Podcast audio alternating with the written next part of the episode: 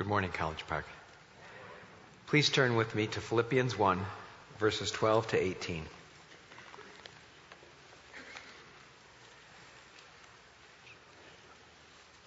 I want you to know, brothers, that what has happened to me has really served to advance the gospel, so that it has become known throughout the whole imperial guard and to all the rest that my imprisonment is for Christ. And most of the brothers, having become confident in the Lord by my imprisonment, are much more bold to speak the word without fear. Some indeed speak Christ from envy and rivalry, but others from goodwill. The latter do it out of love, knowing that I am put here for the defense of the gospel. The former proclaim Christ out of selfish ambition, not sincerely, but thinking to afflict me in my imprisonment. What then? Only that in every way, whether in pretense or in truth, Christ is proclaimed, and in that I rejoice. This is the word of the Lord.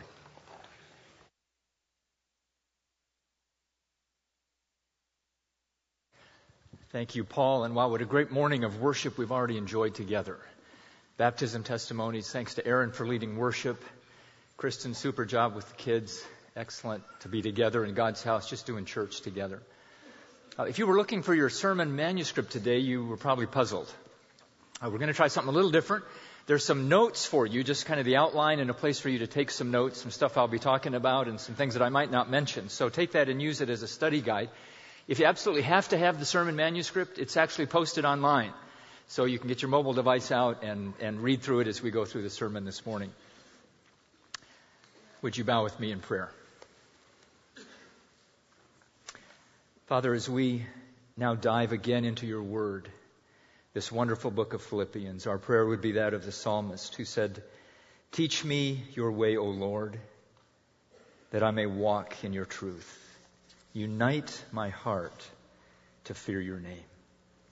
And God, we confess that we've come from a week that has kept us preoccupied. It has diverted our attention. It has stolen our affections from those things that we truly value. And we ask now that through your word, in the power of your spirit, you would unite our hearts to fear, to know, and to love you like never before. We ask that in Jesus' name. Amen. Have you ever known someone who marched to the tune of a different drummer than the rest of us? Who lived their life by their own agenda? Who looked out at life through a lens that was frankly a little bit weird? Elwood P. Dowd was such a man. He was a middle aged, amiable, and somewhat eccentric individual whose best friend was a six foot, three and a half inch white rabbit named Harvey. And in Dowd's own words, Harvey was a pooka. And a pooka was a benign but mischievous creature from Celtic mythology who had a special fondness for social outcasts. Now, in this Pulitzer Prize winning play by Mary Chase that was then made into a, an Oscar winning movie in 1950, Elwood P. Dowd, played by Jimmy Stewart, goes through life with a different operating system than everybody else. And it might best be summarized by this line from the movie. Years ago, my mother used to tell me, she would say, Elwood, in this world, she always used to call me Elwood. In this world, you can be oh so smart or oh so pleasant. For years, I've been smart. I recommend pleasant. Now, if you want a better Jimmy Stewart, uh, watch this clip from the opening scene of the movie and get a sense for this unique individual.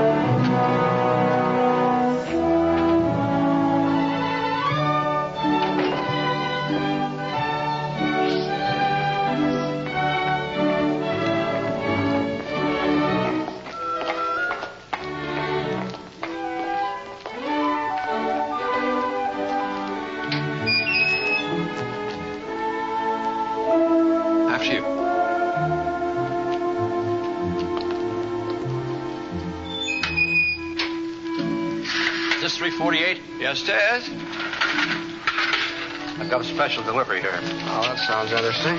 The Dowd. Oh, the Dowd's my name. Elwood P. Sir? Let me uh, give you one of my cards. Oh, that won't be necessary, sir. Just uh, sign right here. Beautiful day. Oh, well, every day's a beautiful day. Thank you. Hi, nice man.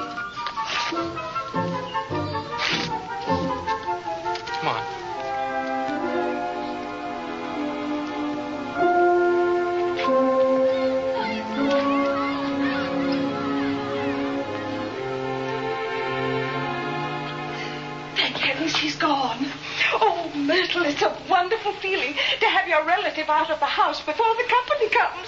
Mother, you're sure Uncle Elwood won't come back and spoil everything after the guests arrive? Oh, of course not, dear. Your uncle always spends the afternoon downtown at those filthy bars and taverns. You know that. You see, while other people were concerned with the things that you and I are concerned with, with money and position and prestige, all Elwood seems to be concerned with is just enjoying himself in the moment with whatever company he has. In fact, he is so self-forgetful that people think he's a bit loony. So much so that his family tries to commit him to a mental institution. But the genius of the movie is this, that by the end of the film, Elwood is so warm and amiable and affirming that you begin to wonder who actually has the best grasp of reality after all. Now, after his dramatic conversion, the Apostle Paul, like Elwood P. Dowd, went through life with a completely different operating system than other people. Except for Paul, it wasn't his belief in an imaginary rabbit that changed his agenda in life. It was his personal encounter with the resurrected and living Lord Jesus Christ. And that moment, everything changed for Paul. He said, I no longer live for myself. In fact, he said, I died. But I live for Christ and for his agenda. And because I live for Christ, I live for other people because that's who Christ is concerned about.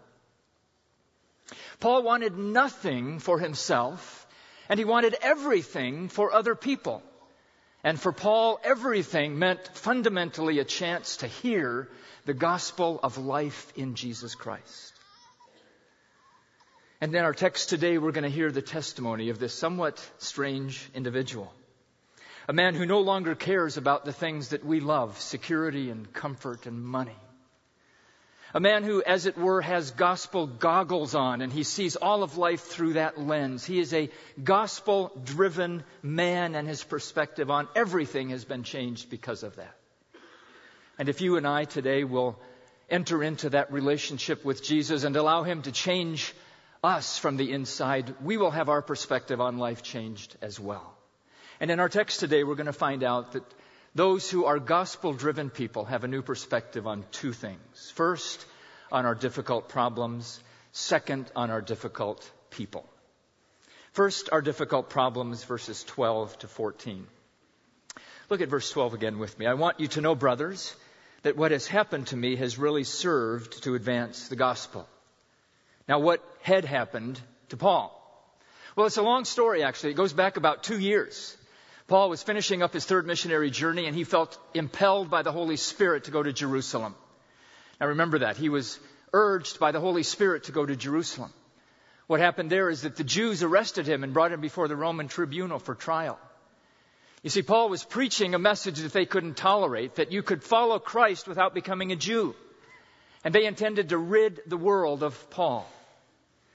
The Romans who were governing the world at that time were puzzled as to what to do with this case because these strange, bizarre religious accusations meant nothing to them. But they knew that the Jews were upset, and so they moved Paul about 50 miles away to a town called Caesarea for safekeeping. And there he languished while his case dragged on and on in court for two years. Finally, Festus becomes governor, and as a favor to the Jew, Festus asks Paul if he will go back to Jerusalem for his trial. Paul understood that if that were to happen, the Jews would certainly lynch him. And so he pulls out his Roman card, says, I'm a citizen of Rome. I appeal to Caesar. So he was put on a boat, shipwrecked, landed on the island of Malta, bitten by a poisonous snake. Finally, he arrives in Rome, and there he's put under house arrest. These are the things that happened to Paul. Now look again at verse 12. What does he say about those things in verse 12? What does he say about what happened to him? He says nothing. If you and I were writing a letter to our friends, and by the way, this is a letter that Paul wrote from Rome about 62 AD to his friends in Philippi, and here's where Philippi is. He'd gone from Jerusalem on that red line up to Rome in prison. But he had friends, a supporting church back in Philippi, and they had sent funds for him for his care while he was imprisoned in Rome. And so this whole letter is essentially a missionary thank you letter for their support. But if you and I had been writing, uh, we probably would have written about all those dramatic things that happened to us.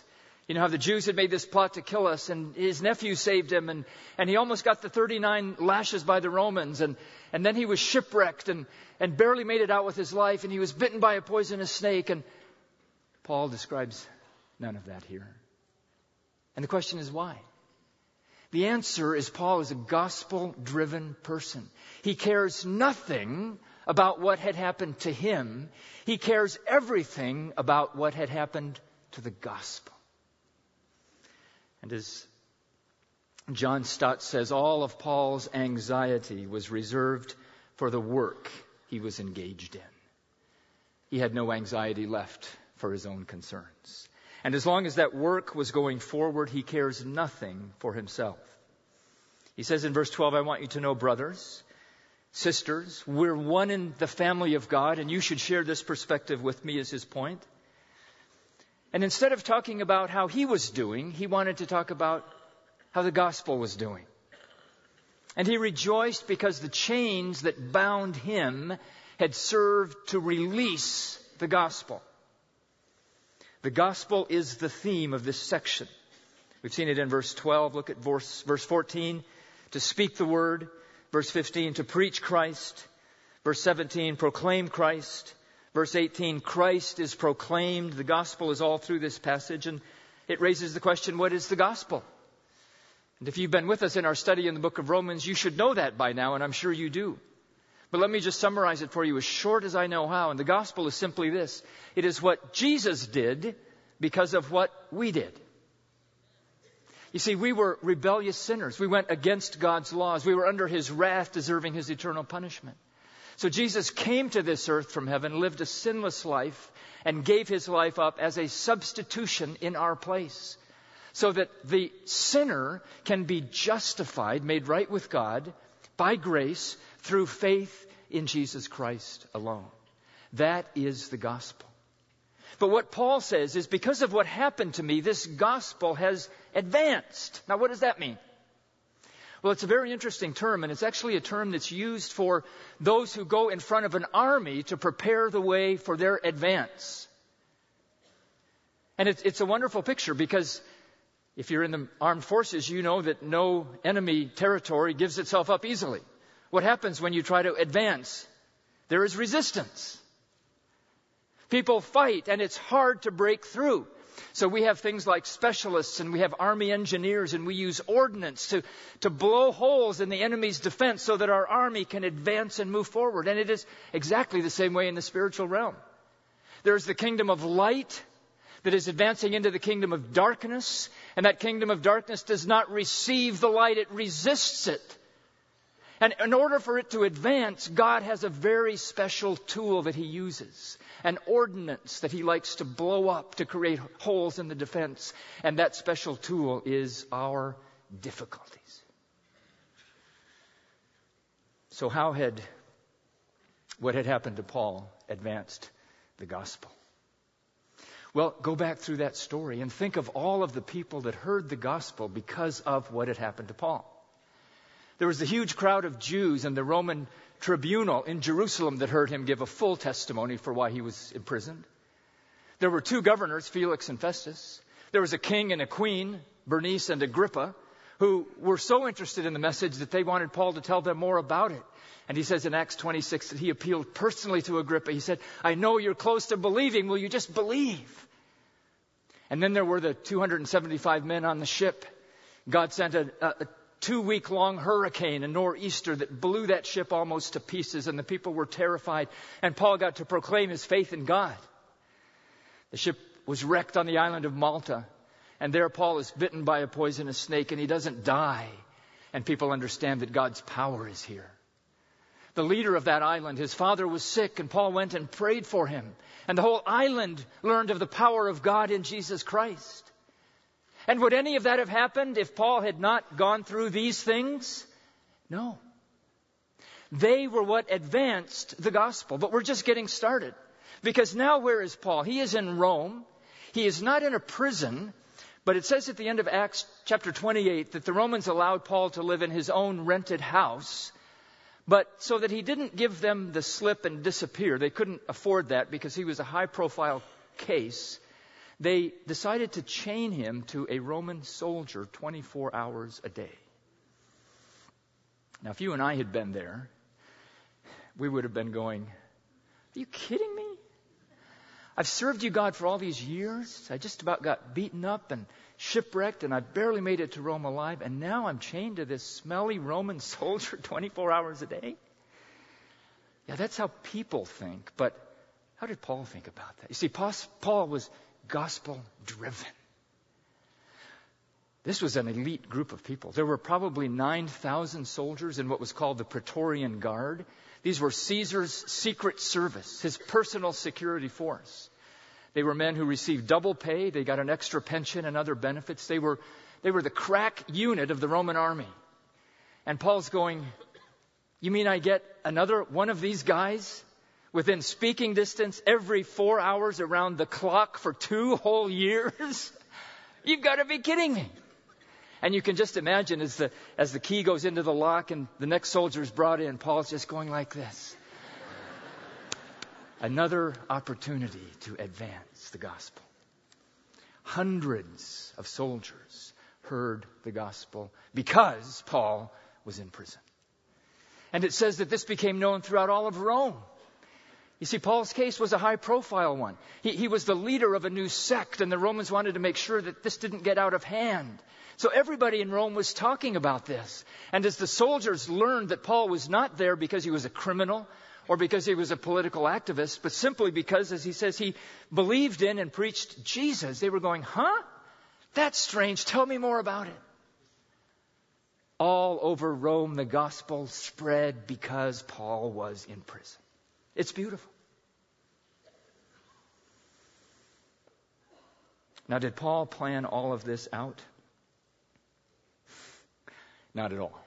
You couldn't, for one thing. And, and second, it would be hard to plan your own beating and imprisonment and shipwreck and be chained to a Roman soldier. What did he say in verse 12? The tense of the verb there is a passive tense. What has happened to me? And he's indicating very clearly that he believes that there was a divine hand of providence behind and over every single thing that happened to him. It's the same thought that he expresses in verse 16 knowing that I am put here for the defense of the gospel. That is another military term that means you're under orders by the commander in chief. It wasn't that he had made a mistake and that he did something wrong and that he ended up where he shouldn't have been. No. He, as a follower of Jesus Christ, was under orders of the commander in chief, and his orders were to be in that house imprisoned in Rome.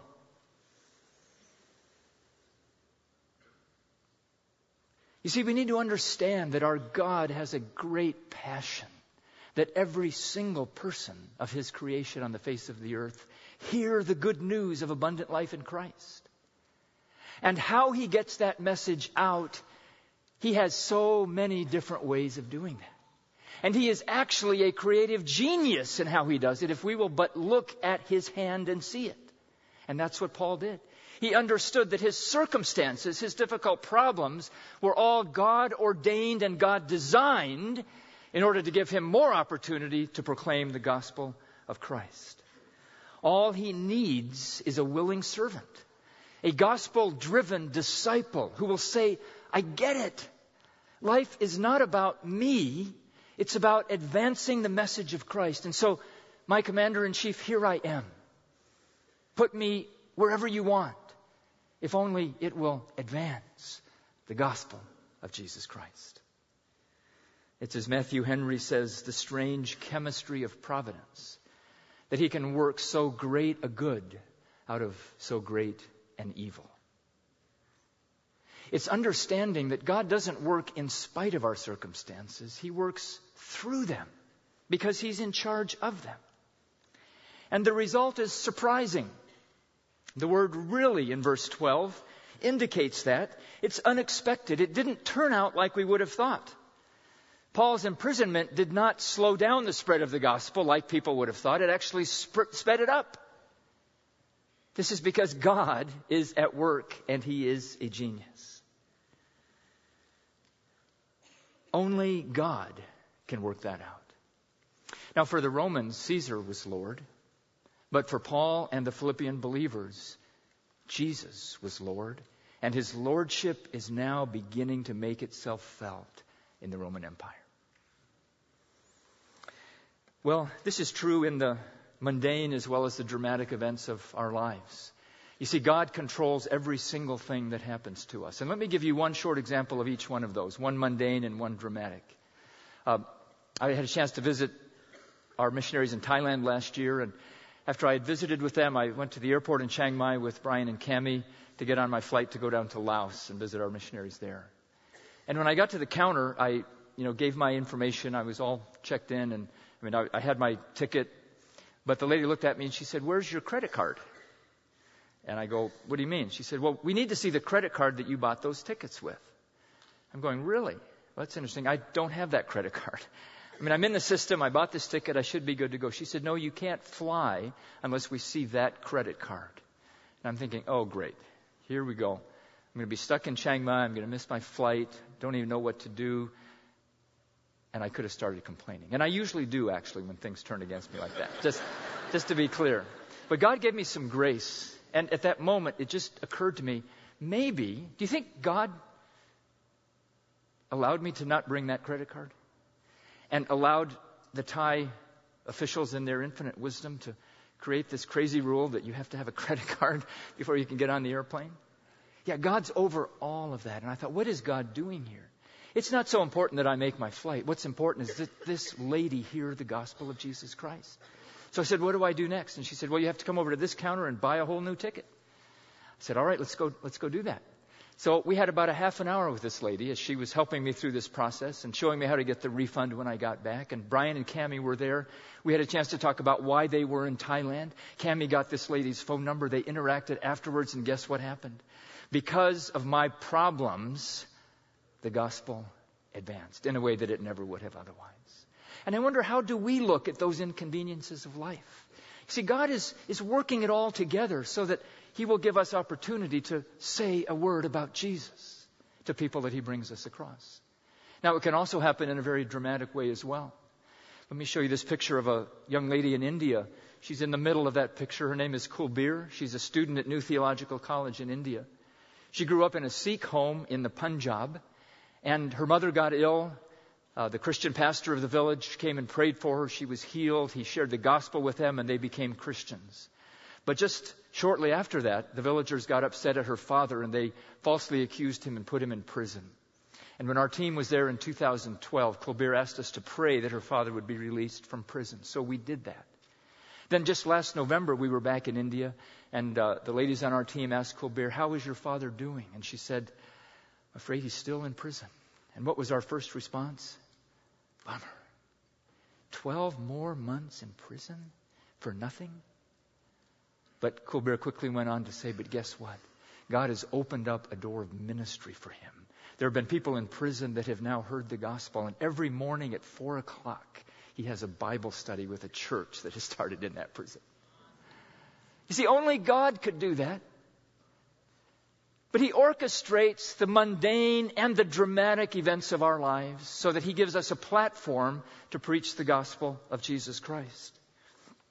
Missionaries in Pakistan told us, who had been there many, many years, they said, You know what's going to change the Muslim world? It's not just preaching the gospel, it's when they see how Christians respond to adversity. Because that shows that we have genuine life in Christ. And that will change the equation of the spiritual battle. So, my question to you is what has happened to you that God has allowed? You all have your own stories. God has put you where you live, where you work. He's given you various challenges in life so you would meet people and would have an opportunity to advance the gospel where He has put you. Well, there's a second way that God uses our difficult problems to advance the gospel.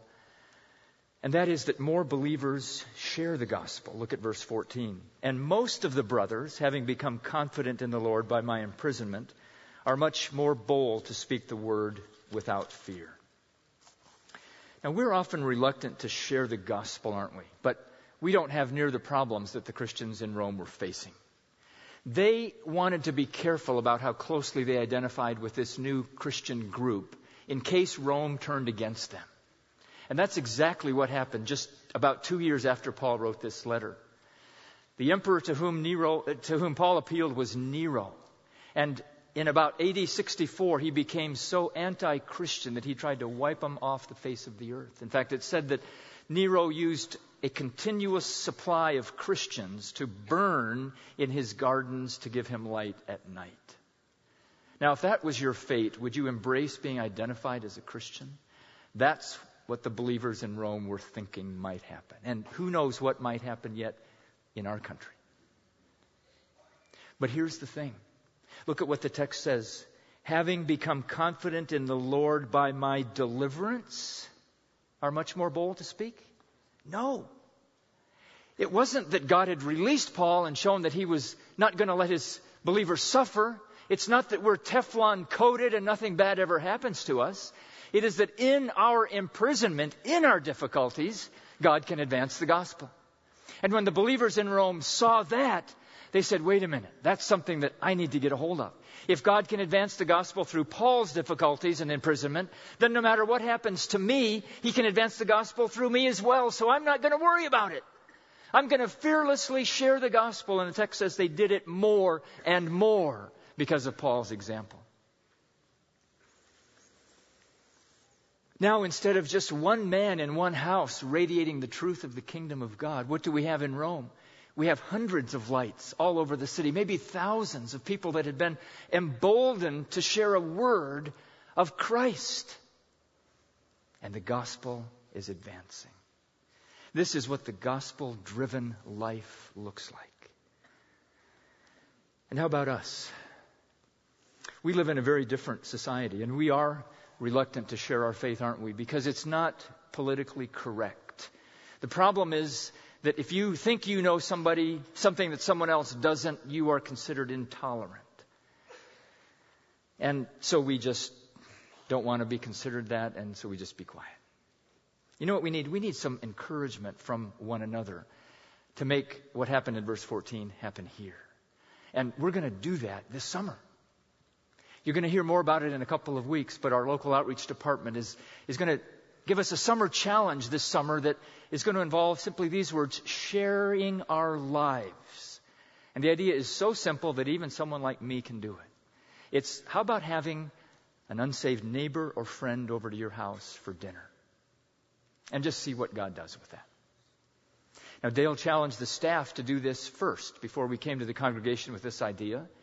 And it was a challenge to us. We've lived in our neighborhood in Fishers for about 11 years. And we've gotten to know our neighbors, but I realized when Dale brought that challenge to us that we have never had our neighbors over for a meal in our house. We used to do that a lot as missionaries in Pakistan. We have not been good evangelists here in America. So we were stirred in our hearts to do that. So I, I went next door and invited our neighbors from Taiwan over for dinner, and they came over. We had Pakistani food. We had a good cross cultural time of connecting, and, and there just hadn't been a chance to, to get anything spiritual into the conversation. I'm just saying, God, what are you going to do here? And we thought they were about ready to leave, and then she, the lady asked me one question. She says, So, what do you Christians think about homosexuals? wow, that's, a, that's an interesting place to start the gospel. But you know what? They sat for 45 more minutes, and we got to talk about the revelation of God, about the love of God, about the person of Jesus Christ. God blew a door open, and just because we were willing to step out and knock on our neighbor's door and say, Would you want to come over for dinner? God advanced the gospel even as weak and lousy as we have been in the past. So we're going to encourage each other. We want you to do this more and more, and us to do it more and more, to, to fearlessly proclaim the gospel of Christ where He has placed us. This is what it means to be a gospel driven person. Well, being a gospel driven person changes our perspective on our difficult problems. But secondly, it changes our perspective on our difficult people as well. Verses 15 to 18. How easy life and ministry would be if not for the people. The challenge is that we're all in the same boat together. There's lots of us in this ship, and, and we need to learn how to view each other and how to get along. And Paul begins to model here the attitude that he encourages the whole church to have in chapter 2. And that he encourages two individuals in particular by name in chapter 4 that they need to adopt. How are we to view other Christians? And as he goes through this section, he's actually structured it in a very careful way in, in the Greek. And let me just show you how that's structured. It's called, for those of you that are studying Greek, a chiasm. He begins, he says, Some preach Christ because of envy and rivalry, but others from goodwill. Then he repeats that same theme. The latter do it out of love. And then he goes back to the first group. The former proclaim Christ out of rivalry, not sincerely. And then he actually, in verse 18, does another chiasm. Some do it in pretense, and others in truth. So if we filter those out and make two groups, we have Paul's friends and Paul's competitors. His friends are marked by this. They are goodwill. They, they believe in Paul. They want the best for him. They, they are doing it out of love. They understand that if Paul were free, he would be preaching the gospel all over Rome, and so they're doing that kind of on his behalf. And they're doing it in truth. They, they sincerely want the gospel to advance. That group of people we can understand. But the, the second group of people are his competitors. And very interesting words used about them. They are preaching Christ out of envy and rivalry, out of selfish ambition. They're not doing it sincerely. They're hoping to hurt Paul. They're hoping, I think, to knock him down a rung or two. And they're doing it in pretense, not from a pure heart. So the question is, who in the world are these people and why are they doing what they're doing? And the answer is that we don't know. One commentator suggested six different possibilities for who these people are, and every one of those is simply speculation because the text doesn't say. But one thing we do know is that these people were not the Judaizers that Paul excoriated in Galatians. The Judaizers were those people that preached a different gospel. They said in order to follow Christ, you have to become a Jew first. There have, there's things you have to do in order to be saved. And Paul has not the time of day for them. In fact, he says in Galatians 1 9 that those people can, literally, is what he said, can go to hell. You see, if you mess up the gospel with Paul, you mess with Paul. But he doesn't speak that way about this group of people. Do you notice what he says? They're preaching Christ in verse 15. They're proclaiming Christ in verse 17. And Christ is being proclaimed in verse 18 as a result. So who were they? Well, we, again, we don't know. But they were preaching Christ out of envy. This was the same word that was used of the Jews in Mark 15:10, where it said that they turned Jesus over to the Romans out of envy. Jesus was getting too big. They were getting too small and they couldn't live with that, so they wanted Jesus dead. These people probably thought that Paul was getting too big, they were getting too small, and so now while Paul was in prison, they were going to make hay they were going to get out and preach the gospel and bring lots of converts and grow their churches. And Paul, languishing there in prison, would, would just be bummed off about that whole thing. And that made them happy.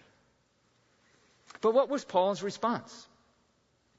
Amazing. In verse 18. What then? In other words, so what?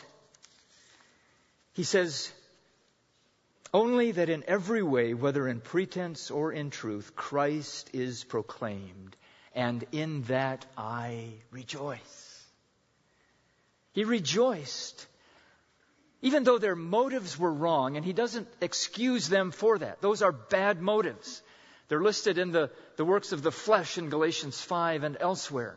But the message was clear, and so the end result, and Paul here looks at the bigger picture, which is always helpful for us, is it not?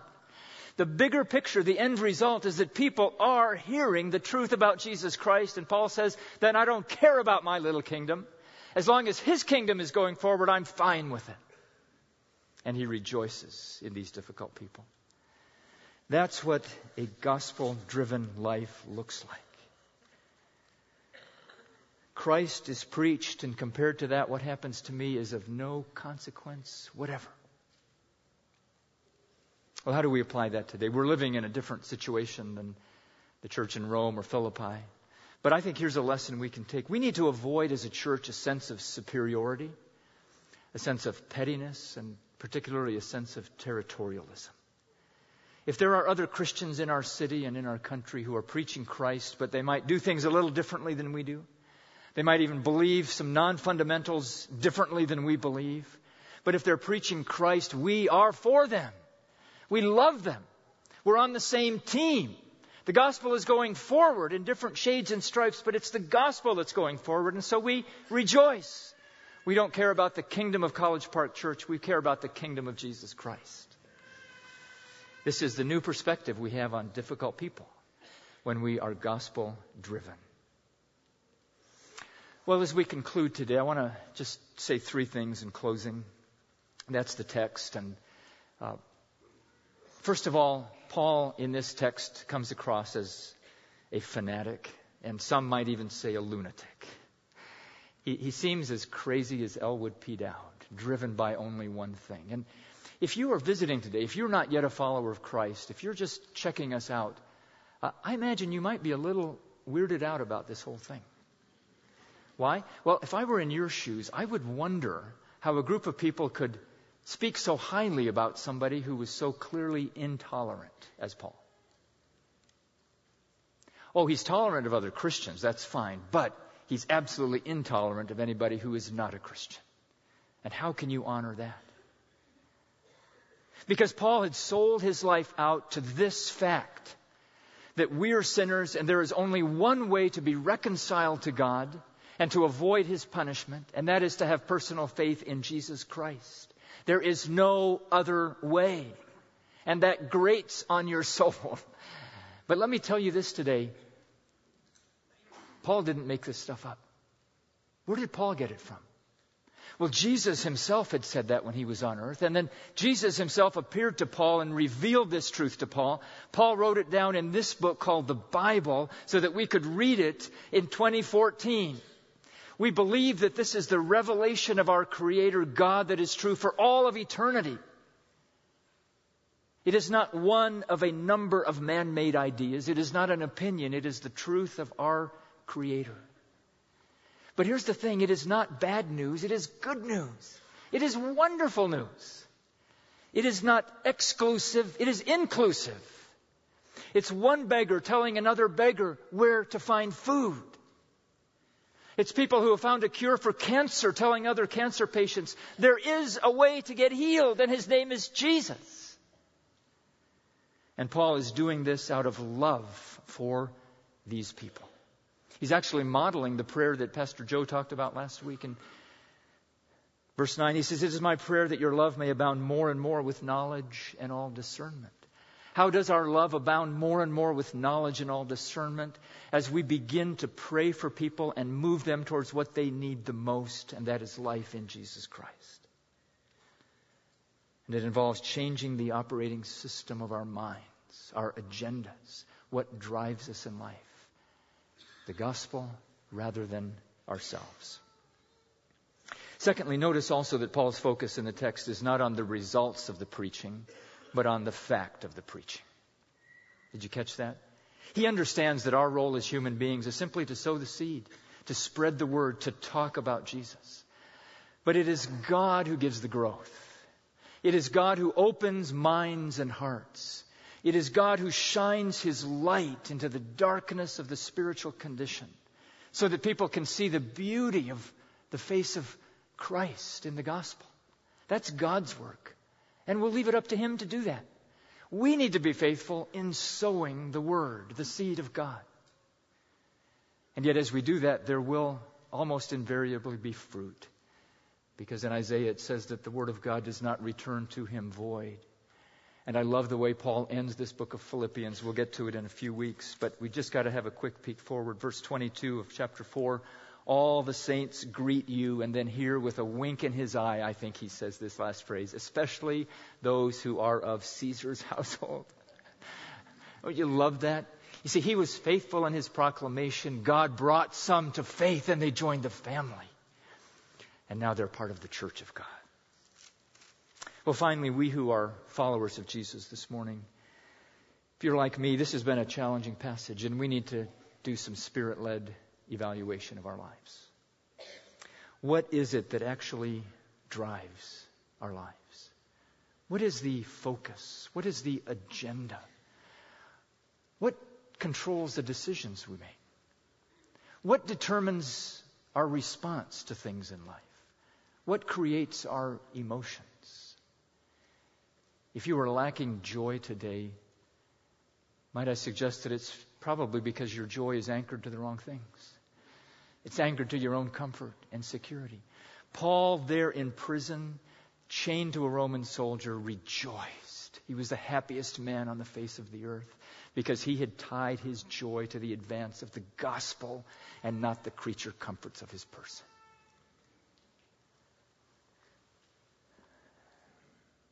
He's again modeling the prayer of the opening section, verse 10, so that you may approve what is excellent and so be pure and blameless for the day of Christ. For those of us who follow Jesus, there is only one thing that is excellent, and it is not the Indiana Pacers. It is not a, a, a pension plan that will provide for us till we're 185. What is excellent in this world? It is Jesus and the life that he gives. What do you focus on when things are tough? Your pain or the opportunity for the gospel to go forward? Let me just give you one practical suggestion. You don't need to force the gospel. You, don't need to be a weirdo in your neighborhood or a wacko at work. But here's what you need to do you need to pray. Do you think God doesn't want to open up opportunities for you? Do you think He cannot do that? That's what He's all about. Pray specifically by name for your neighbors and the people that you work with and your family. Second, watch. God is going to do something. He is going to open doors for you to open your mouth. This is an adventure of faith. Test God. See what He's going to do. See how He's going to open opportunities for you to proclaim Christ where you never thought about it before. And then, thirdly, when He does that, just be brave and open your mouth. The Spirit will give you what to say then. It doesn't have to be the whole gospel every time, but just learn to flow through those doors that God opens and speak of your faith in Christ and of their need for Him and of the life that He gives. So, how do we become gospel driven people. Because frankly, if, if you're at all like me, we'd like to be, but honestly, we're just not. We're driven by too many other things. Well, do you remember how Paul became a gospel driven person? Remember what we said earlier? It, it wasn't his belief in an imaginary rabbit. It was his personal encounter with the living Lord Jesus Christ. And that is the answer, my friends. The more time we spend with Jesus, the better we get to know Jesus, the more his mind and heart will become ours, and the more his agenda will become that which controls our own life. We'll become like Jesus, and then we will be gospel driven people. This is not a guilt trip. You don't have to go do this. But if you draw near to Christ and know him better, he is going to fill you with his love and with his discernment. And then He's going to give you opportunities beyond your wildest imagination to advance the gospel to the glory of His name. Will you pray with me? If you're here today and this has been a strange message, if you don't understand the gospel or if you're ready to receive Christ, we would love to talk to you. And there will be some folks at the front after this service that would love nothing more than to hear you and share more words of life with you. If you're a follower of Jesus, just let Him work on your heart for a moment today in the light of this word. Are the wrong things driving you today? Not bad things, maybe, but not the best, not the gospel. Would you draw near to Christ? Let him fill you with his agenda, his heart for the world around you.